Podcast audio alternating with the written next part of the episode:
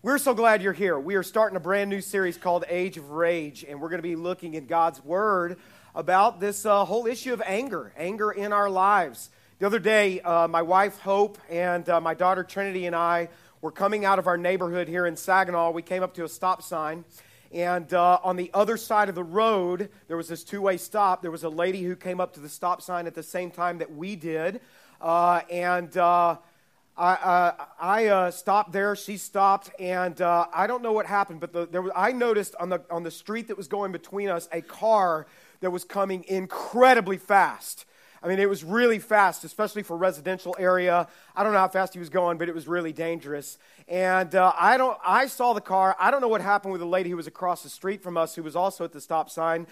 I don't know if she didn't see him or it just she misjudged his uh, his speed while he was coming or whatever, but she pulled out in front of him, okay? All right, be honest. How many of you have accidentally pulled out in front of somebody? Raise your hands, raise your hands. Okay. How many of you have had someone pull out in front of you and it's ticked you off? Be honest, right? All right? I feel the tension in the room. We're going to have reconciliation counselors for all of you people today. Those of you who just raised your hands about being pulled out in front of, you're like, how about we get some driving lessons for the people who raised their hands before? All right? I know you're probably thinking that, aren't you, right? But anyhow, we come up to this stop sign. I, I guess she just made a mistake. We all make mistakes, right? She pulls out in front of this guy. I don't know how he doesn't hit her. He slams his brakes on. I mean, comes right up on her bumper. And, uh, and, and then we go ahead and pull out because we're going in the same direction there and she's then going slow, which I think is infuriating him even more. Okay? So what does he do? He pulls around her illegally in the no passing lane right there. I mean, it's really dangerous. This whole thing got dangerous really fast. Pulls around. I'm thinking while he's going by, there might have been some gestures that were going on. I'm just saying. I was looking to see if there were any EVC bumper stickers in front of me. I'm watching you. I'm just saying, all right? Be careful if you have a sticker on your car but I didn't see that, okay? Well, he whips around her, telling her she's number one and all this stuff, okay? And uh, speeds up. Well, then this is, she speeds up now. Catches up with her. I sped up a little bit, okay? Uh, just because my wife Hope told me to. And uh, is she in here? I, just made a woman angry. I'm just telling you right now. All right? So we're, we're watching all this going down. Really, we're going in the same direction as them. She speeds up, gets alongside him down at the next stoplight. Windows come down, gestures are going. I mean, people are, are, are yelling at each other. They are having at it, okay? And we're behind them, and I'm just kind of like, this point, we are kind of hanging back, and, uh, and I don't know what was going to happen. She pulls around him illegally, gets on the road. Well, then there he goes, right after her and then he gets in front of her, slams brakes on. She, I mean, they're going back and forth doing this, and I am hoping it's not church members or whatever. You know, finally they get down to uh, another stoplight, and they're going back and forth. I'm telling you, going back for road rage at its best. I told Hope, I said, we might need to call the police. I think this is about to get really, really bad. And uh, at that point, he turns off left, she turns off to the right. Rage, anger, Elevation, right? Have you been there? Have you felt that? I mean, we all can easily get to that place. Before you know it, you're just going about your business. The next thing you know, this, this boiling anger just erupts within us. Over the next few weeks, I'm really excited about this series we're going to be looking in God's Word. What does God's Word have to say to us about anger? It's such a common emotion. We all experience it, we all were created with it, okay? It's something that courses through our veins. If you've not gotten angry about something, you don't have a pulse. We all get angry about certain things. Some of us get a little easily angered, okay? And we'll look at that. Uh, we're going to see what God has to say about anger. Maybe, maybe this week, I'm just curious, maybe you got angry about something this week, all right? Be honest. How many of you got angry about something this week? I want to tell you right now, as I was getting this message ready today, I felt like God was testing me every single day this week. It was hilarious. I'd start getting mad, and then I remember what I was preaching on, and I'd be like, oh, I don't want to give any other sermon illustrations, okay? And so I'd get mad, and then I'd be like, oh, I know what's going on. Okay, all right, I'm being tested a little bit here. How many of you, maybe, you haven't got mad this morning? You've already been mad this morning. Be honest, be honest. Maybe I described you driving and that was your encounter on your way to church, okay? I don't know. Maybe you fought with your wife or your husband on the way to church. Maybe you fought with your kids. Maybe you got in, you pulled into the parking lot. You've been fighting the whole way, and then what do we know how to do? Hello, brother. Hello, sister, right? Well, we want to call that out today because here's what needs to happen in all of our lives. We have to get honest about this, right? If God is ever going to do a work in our lives, we want to get honest about it and ask God to, uh, you know, just to do a work in our lives. Some of you, I've asked you to raise your hand. Some of you are still thinking about whooping me from last week from the question that I asked, right? I still can't get over my mother raising her hand. I don't know what happened there. But seriously, though, anger is an emotion that if it is left unchecked in your life, right? We're all going to have it, but if it's left unchecked in your life and without self control in this area, it can absolutely destroy your life right? It can ruin your relationships. I mean, when it's out of control, it can affect your health, your physical health. You can have, you can have all kinds of physical problems because you have an out of control anger issue. It can affect your, your emotional health, okay? It can affect your spiritual health. You'll, you'll find that if your anger's out of control, I'm not saying if you get angry, okay? I'm saying if it's mismanaged, if it's out of control, your relationship with God will be affected. It is going to have a certain consequence in your life. It, you, maybe some of you are just struggling with some impulsive decisions made in anger that you're still dealing with today. I guarantee you, in every single service, including myself, I could raise my hand on this, we all carry regrets probably in our lives from some impulsive act we, we had or impulsive word we spoke in anger or whatever. We all probably carry regrets in our lives because we didn't manage it at some point, and maybe we're still dealing with some of the consequences of that, right? I mean, if I asked you to raise your hands, probably a lot of folks would raise their hands. I can. I mean, I know that I've made some really bad decisions in anger when it got out of control in my life. Well, God's word has been given to us, folks, it's been given to us to help us right? This is for you. This is a gift to you. It's a gift to me from the Lord. He's been he's given this to us. He's given wisdom. He's given us wisdom on how to live. But what God's word also does for us is it brings correction in our life. And that is a gift from God. Right? A, a godly parent loves their child and when they see that something's not right, they don't just punish them just to be mean they bring discipline and correction into their life. Why? What is your motivation when you do that? It's because you love them. Well, we're going to invite God to bring some correction into our lives because here's what I know God loves us. That's his motive. When he speaks truth into our lives, his motive is always love because God is love. He's wanting you to experience fullness of life that he made you to have a lot of times we don't experience the fullness of the joy and the fullness of the life that God created us to have because we short circuit God's plan for our life by bad decisions, by, by not living in the manner in which he lives. So Proverbs 25, I'm just gonna I'm just gonna rattle off a few passages to you. Write these down, look them up later. But we're gonna really look in the book of Genesis today, chapter 4. Start turning there with me.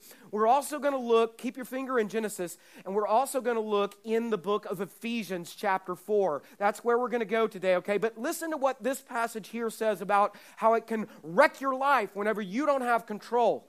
Proverbs 25, 28, the, the, uh, the, in the book of wisdom, it says, A person without self control. I want you to read the next part with me out loud. Say it with me. What does it say? Is like a city with broken down walls. We've learned about walls in, uh, in Jerusalem when we studied the book of Nehemiah. Walls were a defense mechanism to keep enemies out, to protect. But when you live a life that's out of control, and you're not managing this area in your life, it says your walls are down. We have a spiritual enemy, and his name is Satan. And he is, loves to wreck our lives. He loves to destroy our lives. And when you choose to live and, and not exercise control in these areas in your life, and you're just kind of a loose cannon, your walls are down. And you're just saying, come on in. And then we're going to read about this in the coming weeks in Ephesians 4. When we do that, we give the devil a foothold in our life. He gets a grip in your life. And the next thing you know, rather than you managing your life, you are, you are being managed by something else in your life. It's controlling you. I love what James says about this, where he's talking about having legitimate faith. Write this one down and look it up a little later. By the way, we'll study this more in the coming weeks, okay? I'm just giving you a little introduction here. Uh, in James chapter 1, verse 19, James writes this. He says, Understand this, understand this, my dear, what does he say next? Brothers and sisters. Whenever he says that, who does that mean he's talking to? Christians, right? Mm, Christians don't have anger problems. Are you kidding me? Pastors don't have anger problems. Are you kidding me? Ask my family, right? I struggle. You struggle. He's saying, brothers and sisters, he's talking about our faith, okay? And then he says this You must all be, let's say it together, quick to listen, slow to speak, and slow to get angry. Human anger does not produce the righteousness God desires. What does God want in your life? He wants you to have a full life, a good life, a, a, powerful life.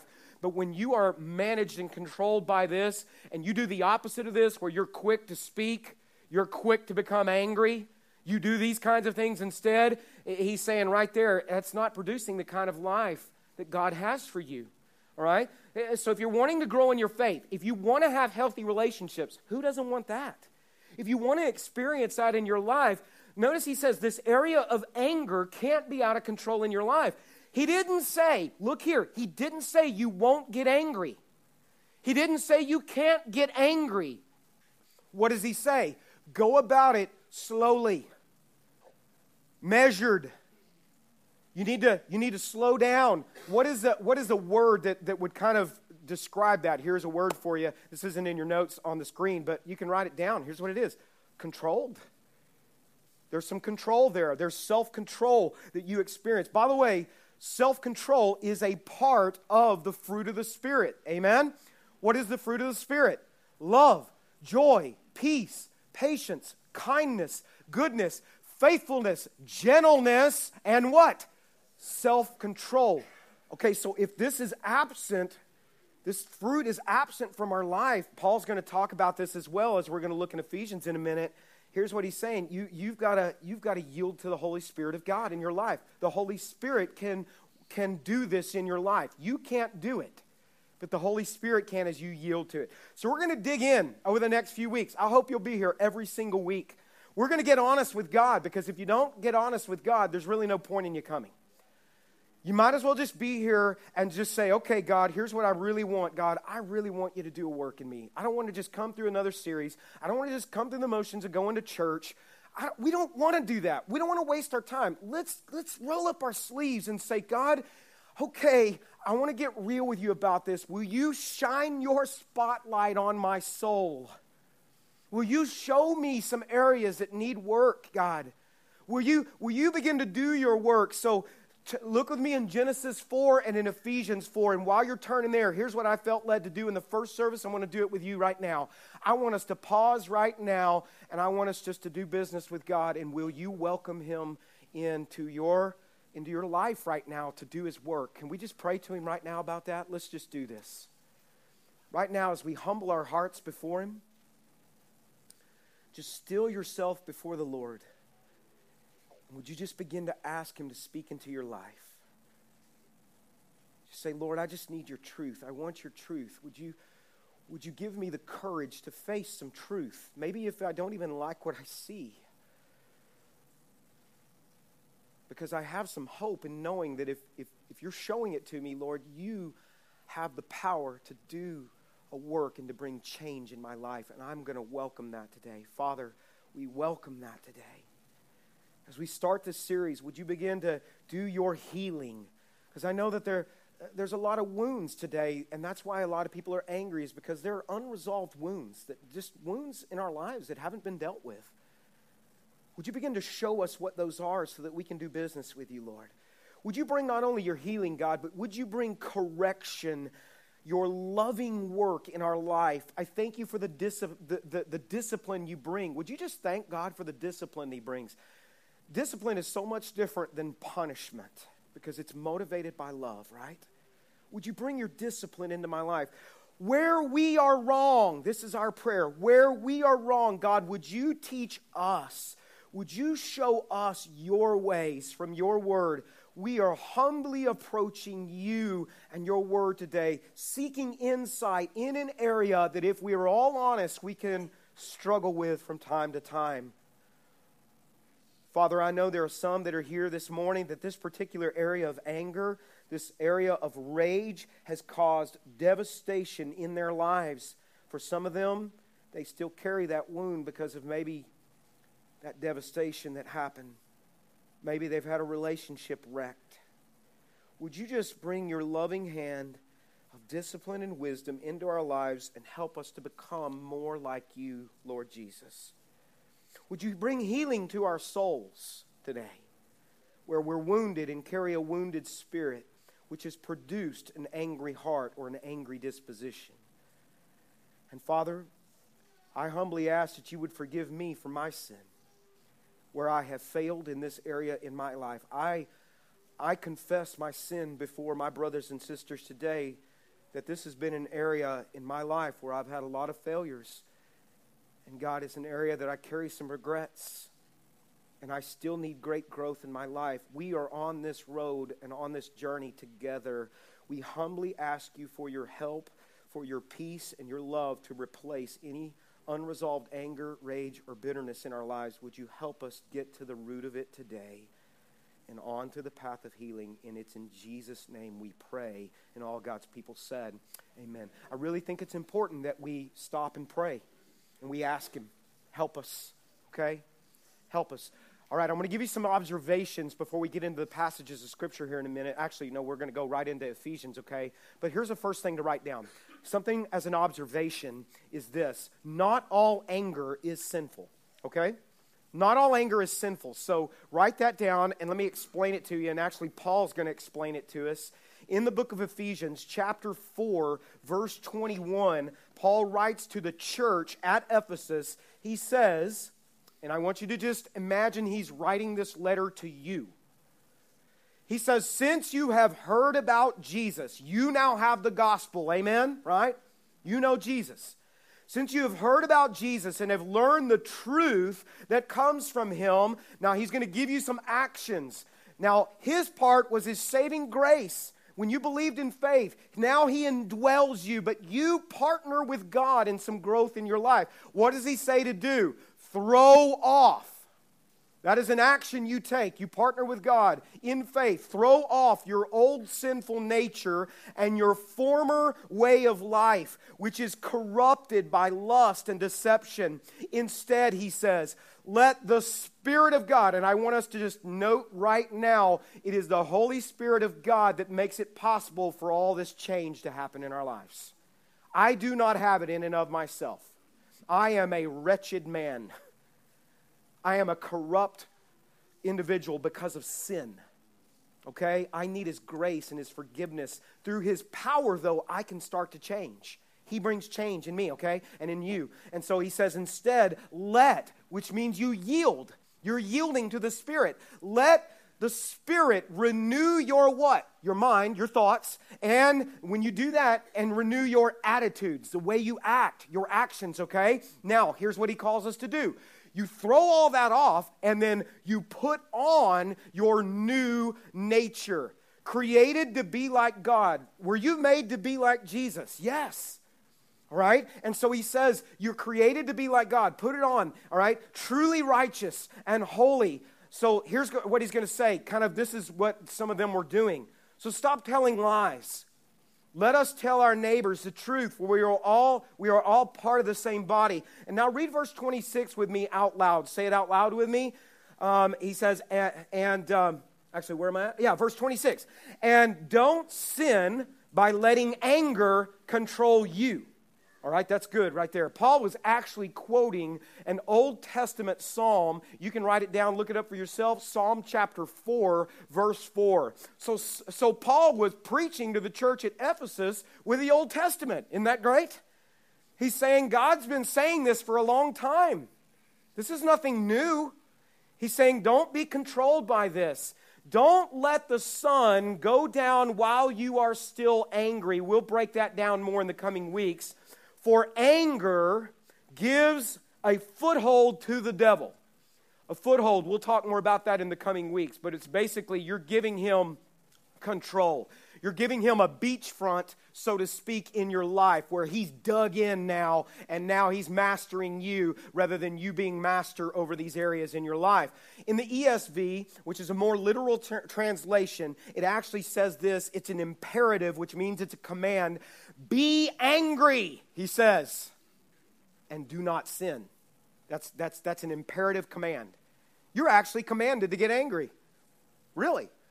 It takes a little bit of the pressure off feeling like you never can get mad about things, right? That's not what this is all about. You can get angry about things. You are going to get angry about things. But it's at a certain point that you come to a threshold and a decision in the midst of that anger whether you are going to go the route of righteousness or you're going to go the route of the flesh. And the route of the flesh will always lead to sin. So in that, you've got to, you've got to begin to discern this, okay? Um, and by the way, here's something we'll learn through the weeks. It says in Mark chapter 3 that Jesus Christ was in the temple and he looked out among the people there and he saw the hypocrisy and the hardness of their hearts. And it says this you can look it up in Mark 3. It says he was livid with anger. Jesus got angry. Jesus got angry about hypocrisy. Jesus got angry about injustice. He got angry about op- oppression. He got angry whenever people who were weaker were being taken advantage of by the spiritual hypocrites.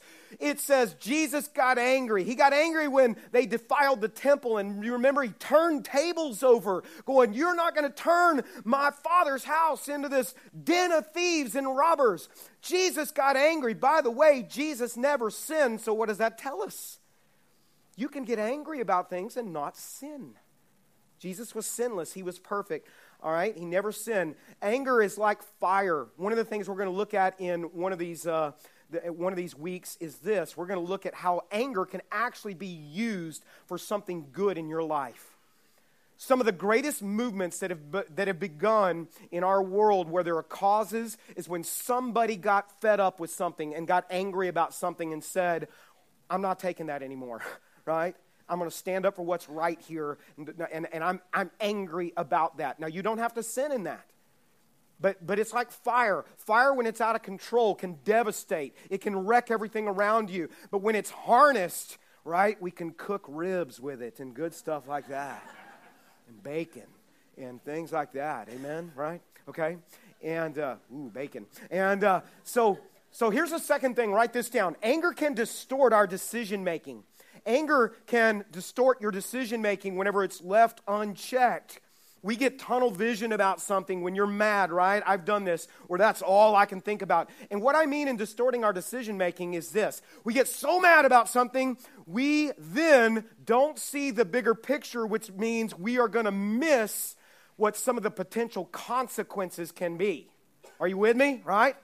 You're just mad right now, and I'm going to do something about this all right, which can cloud our judgment when we get really angry. So we have to be careful when that happens. And God wants to help us. Proverbs chapter 14, another uh, great proverb, says this. In fact, I want to invite you to read it with me out loud. Can we pull that one up there? It says this. Say it with me. Short tempered people do foolish things. Amen? You know anybody like that? Don't point, all right?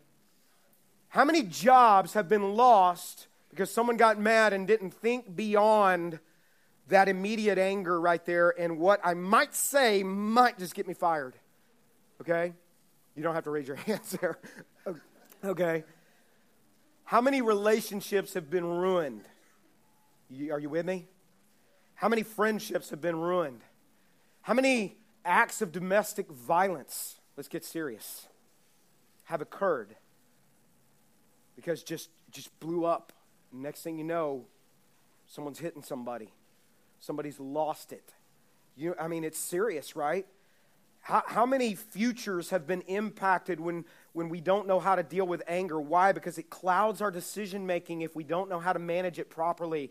And consequences can last with us through our lifetime, through a moment Kyle and I were talking about this this week. We were thinking of examples of this. And how many of you know who Ray Rice is? If you, if you know football, you know Ray Rice. You don't even have to know football to know about this deal. This is a tragic thing, okay? All right, this guy was at the pinnacle of his career in the NFL. Um, and again, you don't even, this made national news. It really highlighted domestic violence and how it happens all the time. And really, um, if you know the story, and the, and the point of this is not to attack Ray Rice or not to defend Ray Rice. I just want to point an example of how something escalated, and the next thing you know, the consequences were just unbelievable. So he, uh, he ends up uh, getting into an elevator. I don't know, we, none, of, none of us were there. We don't know what happened, but the unexcusable happens. He ends up striking his fiancee, knocks her out, and dragging her out of a, an elevator. Um, her name's Janay. It was all captured on video for the entire world to see, played over, over and over again, which led to righteous anger. People were angry about that, and let me say, should be. It's wrong, okay? There's no excuse, no excuse whatsoever. But in that moment of uncontrolled rage and a horrible decision, a clouded judgment, he, he, he made a decision that, that truly cost him in a number of ways, if you think about it. Um, he lost respect from, from his team, from people all over the NFL, from people everywhere, probably his family, certainly from, from Janay's family, right? I mean, can you imagine? Lost his job making millions, lost future jobs. Nobody will hire him. Cowboys probably will before long. Um, plus, and I just thought about this this week, plus the guilt that he must carry with him in striking a woman that he says that he loves, and how he'll never get that back. Never get that back. Janay forgave him. She said, she said in an interview that I watched this week, said she was very angry, was done, was, you know, very angry, but she chose to forgive. And just because you forgive doesn't mean you have to get with an abuser, by the way, okay? This is, I'm just relaying the story as she told it. She, uh, she said she forgave. She did marry him. But in that interview that I watched that she had with Matt Lauer, you know what she said? She said this That's not Ray. That's not Ray. She said this That's not us. You see what I'm saying? Like, it, it just sometimes stuff happens, and then the next thing you know, if you don't know how to control that, you know, um, by the way, there have been some women's advocacy groups that have come along and have actually supported Ray Rice now, not saying what he did was right, but have said he's paid, he did, paid the, the price, the consequence. There have been some that have said, give the guy another shot is what some have said. By the way, I'm not supporting or, or, or, anything like that. I'm just saying my point is not to defend or attack Ray Rice's actions. My point is that when we're angry and it's out of control in our life, it is possible to do in a moment what we cannot undo in a lifetime. Right? Do you see why this is so important? Do you see why God talks so much about this? Why? Because He loves us. He's trying to wake us up. He's trying to show us that if we don't get this under control, I mean, you, you could be on the other end of that before you know it. Okay? Here's another thing to write down or just to think about. Maybe you don't relate to domestic violence or whatever, but how about this? You get an email, someone ticks you off in that email, they say some things or whatever, or you get a text. What is our immediate response that we want to do at that very moment? What do we want to do? Be honest. I want to respond right now. I'm going to let them have it. You see the tunnel vision we get in, right? And I'm going to fire all this stuff off. And then what do we do? We hit the ill fated send button that shall never be retrieved, right? And then the next day we're like, we reread that and we're like, oh my goodness, what have I done? Right? Do you see what it does? Right? When, we, when it, it clouds our judgment, so we've got to we've got to get a handle on it. Third thing, anger wears many masks. It wears many masks. Let me say it's masked. It's often unseen. That's why someone can do something horrific and people can come to neighbors and be like, What did you know about this guy? Was he angry or whatever? They're like, No, he was like the nicest guy in the world. Always had a smile on his face. You, you, have you ever seen those kinds of stories? What I, we have no idea what happened. How in the world did that happen? So it wears masks. We know how to hide it. We're going to see this in a minute in the book of Genesis. Uh, and we'll also look more into it in the coming weeks. And because there could be someone sitting right next to you today or in the vicinity. We don't like to think of that person sitting next to us, okay? But in the vicinity, within earshot, that maybe has some kind of unresolved anger you have no clue about, but they've become really good at hiding it. But those are the kind of folks that a lot of times they lose it and kind of blow up because they don't know how to deal with it, okay? These are some places we're going in the series. Is it topical? Yes. But I want you to understand this is going to be extremely biblically driven because I'm just going to be straight up with you. Um, I struggle with this. My opinion to you does not matter. I'm on the journey with you. We need an authority in our life. We need God's word to speak in and to say, no, this isn't right, or this is how you should live. You don't need my opinion. You need God's word to really speak that authority and that love into your life. Okay, so that's where we're going. And, and start by asking, God, show me if, I, if I'm struggling here. Show me if I, if I have unresolved anger. Show me if there's some wounds that I've not dealt with that's causing it. And, and don't, don't come into a series like this and be like, God, I'm so glad we're doing this series because I know somebody that needs it, right? You know? Let's, let's not do that. Let's just go, okay, forget about, I need to do business with God. Amen? Right? We need to do business, all right? There are some different kinds of anger. I'm going to give you a few more things. Write this down before we get into Genesis very quickly. Ephesians 4.30 uh, Paul is going to speak about some different kinds of anger, and it's important that we understand these. Verse 30, uh, he says, And do not bring sorrow, and do not bring sorrow to God's Holy Spirit by the way you live. Now he's going to begin to describe how we live. Get rid of all, let's say it out loud, what? Bitterness, rage, anger. Now, stop. We may look at that and be like, uh, uh, aren't those things kind of all the same? Well, in the Greek language, it is very specific. We may say, I'm angry. Okay, and we've got one, maybe one word like that or whatever. Well, well, this gets really specific, and, and so the readers of this knew specifically what he's talking about here. Okay? Bitterness, rage, anger. Say the next part with me. What? Harsh words that comes out of an angry heart, and slander, as well as all types of, and how does he describe it? Evil behavior. Evil behavior. Now, wait a minute. Didn't he just say, be angry and sin not? Now he's calling it evil behavior? Is he contradicting himself here? No, he's not. Okay? Let me break some words down for you. Write these things down. Uh, there are three actually kinds of things Paul brings up. This, the first one is called thumos. It is a boiling fury. It's a boiling over. This is, I just lost it. Right? Someone slammed a door right at that moment. That was great effect, okay? I lost it. Um, where you blow a gasket, it literally co- it means this to kind of burn up with smoke, right? You completely lose it. You are out of control. You just kind of projectile over everybody that's in your path. And sometimes people like this, um, people keep slamming doors, man. Um, sometimes I think it's our preschool area. Kids are slamming doors, and uh, where where and sometimes people are like this. Well, this is just the way I am. Hey, you don't like it, buddy? This is the way I am, and I'm like, okay. Um, I just let people have it. When when I'm done, you know I'm done.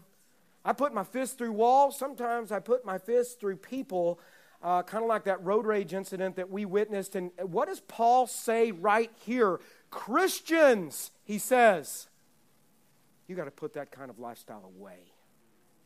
Can I just say this? The world has seen enough angry Christians. You know, the Bible says that we are to be known, I'll show you in a couple weeks, by our kindness and our gentleness. That doesn't mean you have to be weak, by the way. Because remember, Jesus got angry. Jesus flipped over tables, but he was kind, he was loving, he was, he was compassionate with those that really needed to see that, right? He was incredible. Well, he was God, but as he was a man, right? So you've got thumos, and Paul says, put that away. Through the help of the Holy Spirit, start saying, God, help me put that away. Paralogismos is this it's an inside, seething, fuming resentment you're carrying resentment that comes out of jealousy or begins to manifest itself in jealousy and anger and envy. It's, it's you're carrying it with you. And then, you know, it's just ongoing. It's the kind of anger that plots revenge. This would be bitterness. Bitterness, okay? That's what we have here. And then you've got this word orge here and it's a kind of anger but it's more of a it's an overlap of these two. It's a settled conviction about something. It's not necessarily bad or good here. It's something you feel the reason you get mad about something is you have a conviction about something. And someone crossed that conviction now where we're going to discern in the coming weeks is is is it because of self that i'm angry or is it am i angry because someone's doing something to hurt someone else? Do you see what i'm saying? Sometimes it's all about us. Well you cut me off you know or or you said that to me. And and so we're to we're going to learn more about how to deal with that all right? But here is where we want to go in the final moments here. What is the root of it in our lives what is the root? What is the root of our anger if we have an anger problem? What are the roots of rage? What makes people out of control? Why is it that you have some people that can be nice at one moment and man, something happens and it's like they flip out, and next thing you know, they are projecting on everyone else around them. They're angry, they're leaving a, a pathway of destruction in an un- unpredictable kind of way. Let's go back to Genesis chapter 4. It's always important to understand roots of our beginnings and ourselves, to go back to the beginning, to see what happens here in Genesis chapter 4, where things got started in context. Let me give you context here. It's the beginning, okay? That was insightful, wasn't it? The fall of man has happened. The, Adam and Eve have chosen sin and they have had, now after the fall of man, they had two sons, Cain and Abel, at least two sons, okay, that are spoken of right here. Just a few things to think about. As I just studied this this week, it just kind of blew my mind a little bit. We are called by God to do two main things. It's summed up two main things in our lives love God, right? And what's the other thing, folks? Love people, love others. You want to boil down the whole law? Love God, love people. Now, what happens in the very beginning? What are the first two sins? Sin against God. What's the second one? Sin against fellow man. It's really interesting when you look and dig in on this. When, when Adam and Eve sinned against God, God asked the very first question to man. And what was the question? Where are you? Did God know where he was? Yes. He wanted Adam to realize how far away he had gone from him. He was hiding. Okay? The second time there's sin that is mentioned here, all right? He says to, he says to Cain, why are you so angry? The third question is, Where is your brother? Isn't it interesting that anger is sandwiched between these two questions? Right? Because we're going to see this anger here and how it comes out. Uh, where are you in relation to me? And where are you in relation to your fellow man?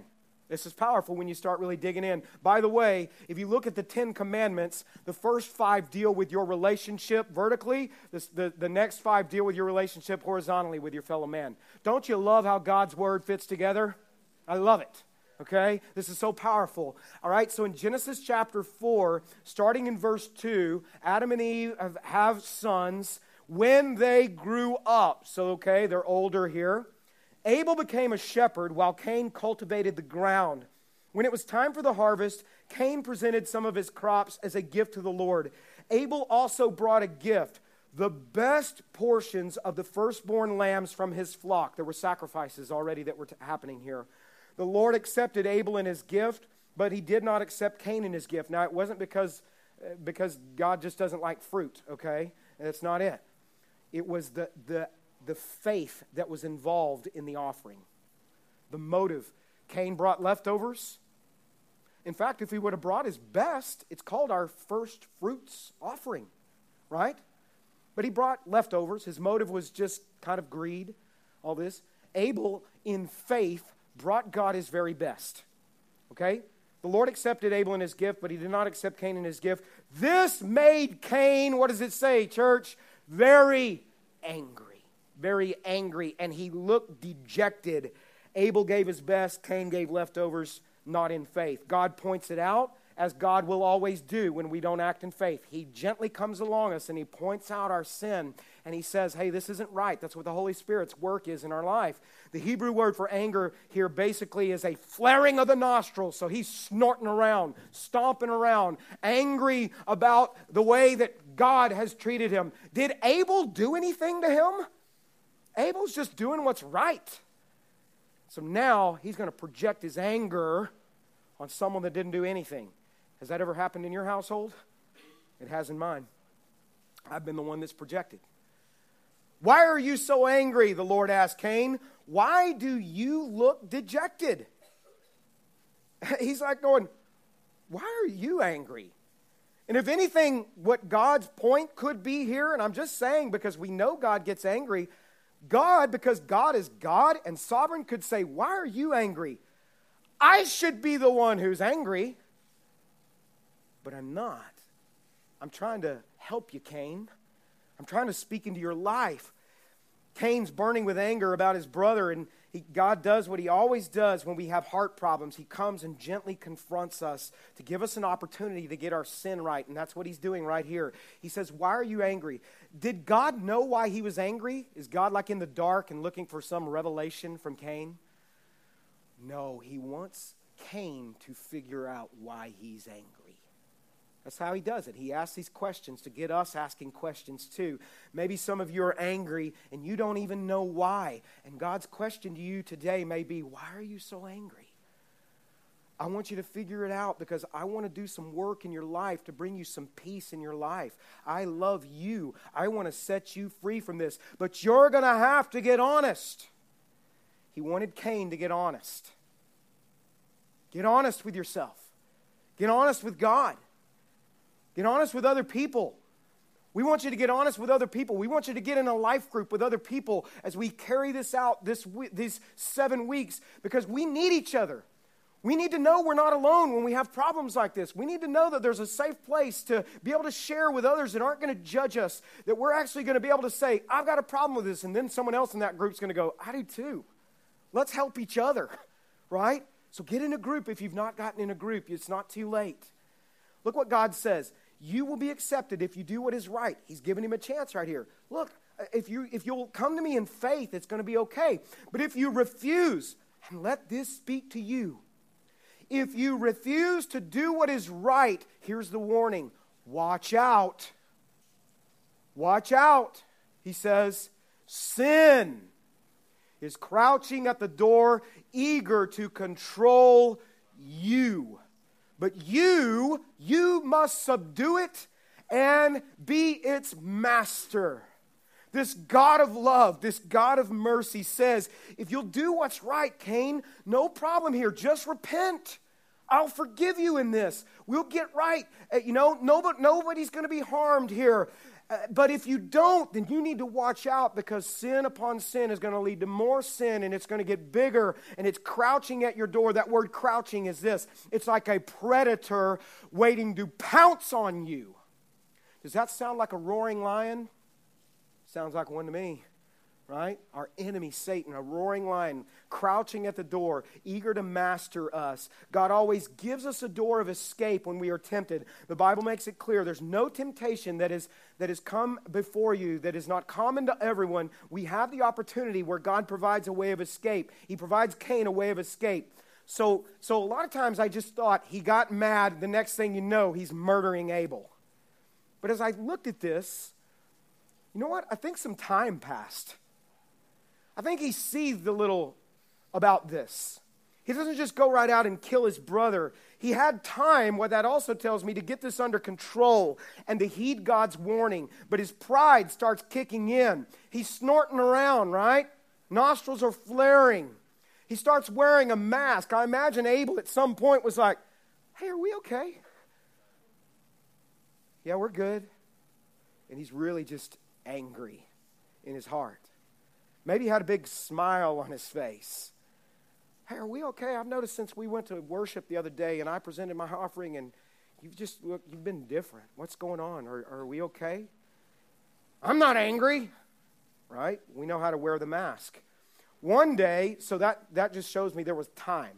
One day, I don't know how long, We don't know how long he seethed. One day, Cain suggested to his brother, he's wearing a mask, hey, let's go out into the fields. I bet Abel was like, oh, cool, everything's good.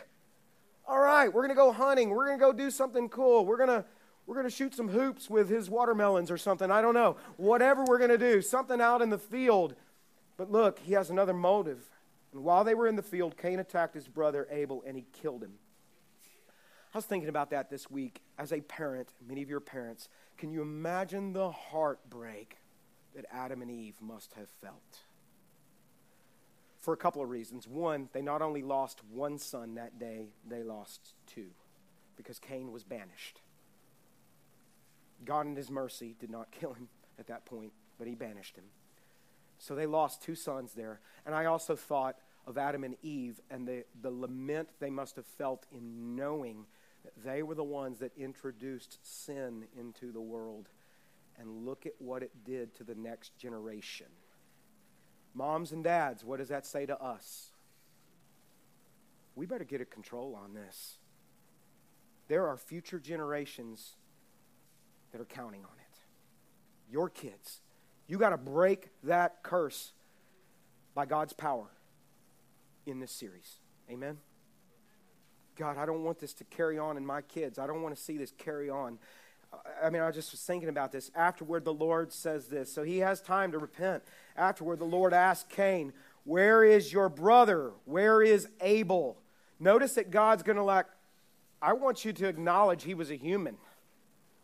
Where is Abel? Not just your, I mean, I'm giving you a name. Where is he? First, he asks Adam, Where are you? Now, where are you in relation to your brother, is what he's saying to Cain. Now, this is the first time that a child ever said to their parent after they did something, What does he say next? I don't know. Have you ever experienced that? Why did you do that? I don't know. You know, I've done that a million times. But he says, I don't know.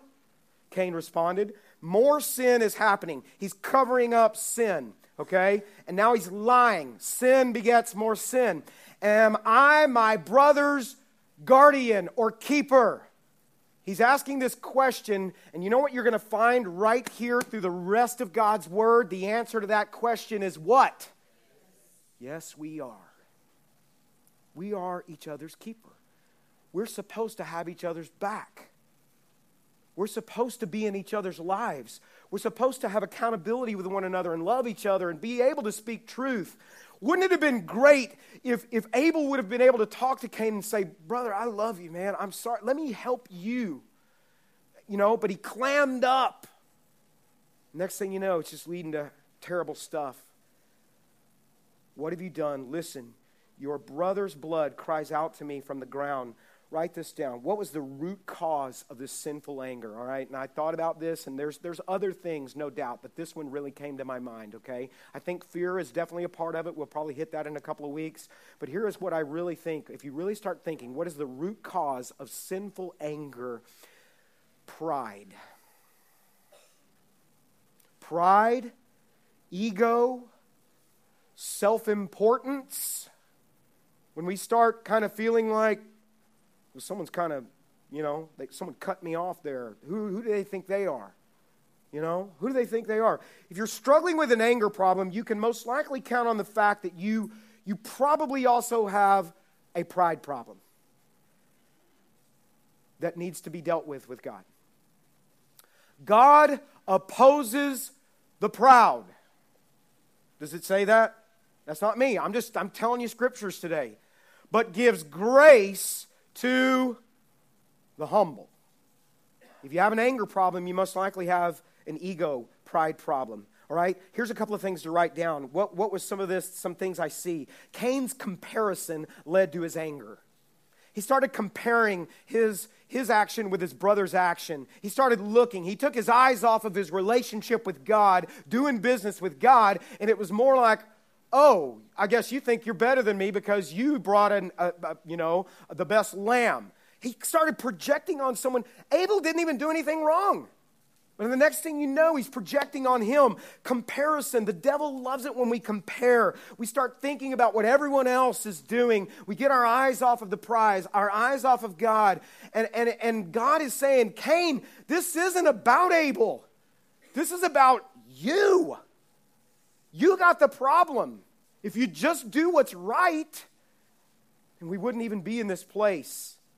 Envy starts creeping in. When you've got that unresolved pride, when, and, and it starts, envy starts creeping in, jealousy starts creeping in, uh, greed, materialism, it creeps in. Sin is crouching at your door, waiting to master you. Before you know it, we're getting angry because maybe we don't have like what someone else has, and we start getting jealous of that, you know, and, and, and we carry this kind of bitterness in our heart. We can start feeling like maybe God's holding out on me. That's kind of what was going on between Cain and Abel. Cain didn't have the kind of connection and response from God that his younger brother got. God also, uh, Cain also had this place of position. He was the older brother. And he's like, Don't you realize, God, I have status here? That was big in their culture. And now my, mother, my younger brother, sometimes, and God, all throughout Scripture will show that status means nothing to God. Let me tell you what means everything to God coming to Him in faith. He'll show us throughout the entirety of the Bible that that's what matters. Write this down. Cain's perceived rejection made him angry. He, he perceived he was being rejected by God. God gave him an opportunity to repent. God said, Do what's right. Our relationship will be okay. I'm a forgiving God. But, but here's what I think happened he believed that God rejected him. He didn't understand that there's forgiveness. So now he's carrying this identity of shame. Now he's carrying this identity of being rejected. And maybe that's at the root of why you're angry. You feel rejected by someone. Whether it was a parent, whether it's a sibling, whether it's Uh, someone in the church, someone wherever, you're carrying probably some kind of identity of rejection. And we start getting hypersensitive anytime somebody does some kind of maybe something that maybe is a legitimate offense. Instead of just forgiving that, we're like, our ego puffs up. And we're like, who do you think you are? Right? Don't we do that? We do that. We get angry, and our anger often is taken out on others, we get really sensitive, all right? So here's how I want to close this right now. I want to pray with you, okay? But here's the thing we all need to remember an angry person, if you're struggling with anger, you most likely have some kind of wound that's in your life that hasn't been dealt with. And here's the beautiful thing, folks we have a God that loves you so much that wants to bring his healing into your life. And I'm just going to tell you right now, he's the only one that can do it. There's nothing I can say that's going to fix it. Only God, through his supernatural power of the Holy Spirit, can bring the healing to whatever the hurt is that you've experienced. Is it a real hurt? Yep. But you've got to be willing to let God begin to heal it. Come to him in faith. What we hope you'll discover is that God can and has delivered people from roots of rage that are destroying their lives if you don't get a handle on this, it's going to impact the generations coming up behind you and families behind you, just like it did with Cain and Abel. I can begin to let my pride go when I realize this that in Jesus Christ, when my identity is understood in Jesus Christ, I don't need to be prideful. My value is in Jesus, not what someone else does or doesn't do to me. Are you following me there? Jesus gives you your value. You, here's what I want to say you are accepted because he became condemned for you. He took your rejection so you could be accepted by God. And now you come to him in faith. You're accepted into his kingdom. You come to him in faith like Abel came to him in faith. If you've never trusted in Jesus Christ, I want you to understand how much He loves you. That God wants to offer you eternal life. I want to just pray with you right now. Can we pray? Speaking primarily here today to Christians, but those of you who have never trusted Christ, that is the beginning point of hope in our life.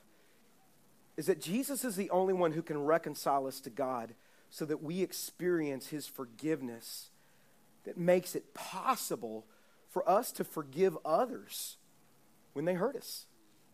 So if you've never trusted Jesus, you don't have to walk down this aisle. You don't have to raise your hand before me or anything like that. It's okay if you do that.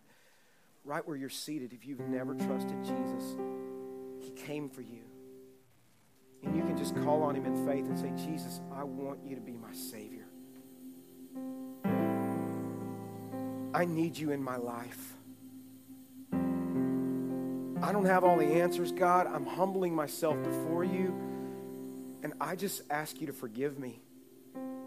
And teach me how to forgive others. Jesus, would you save me today?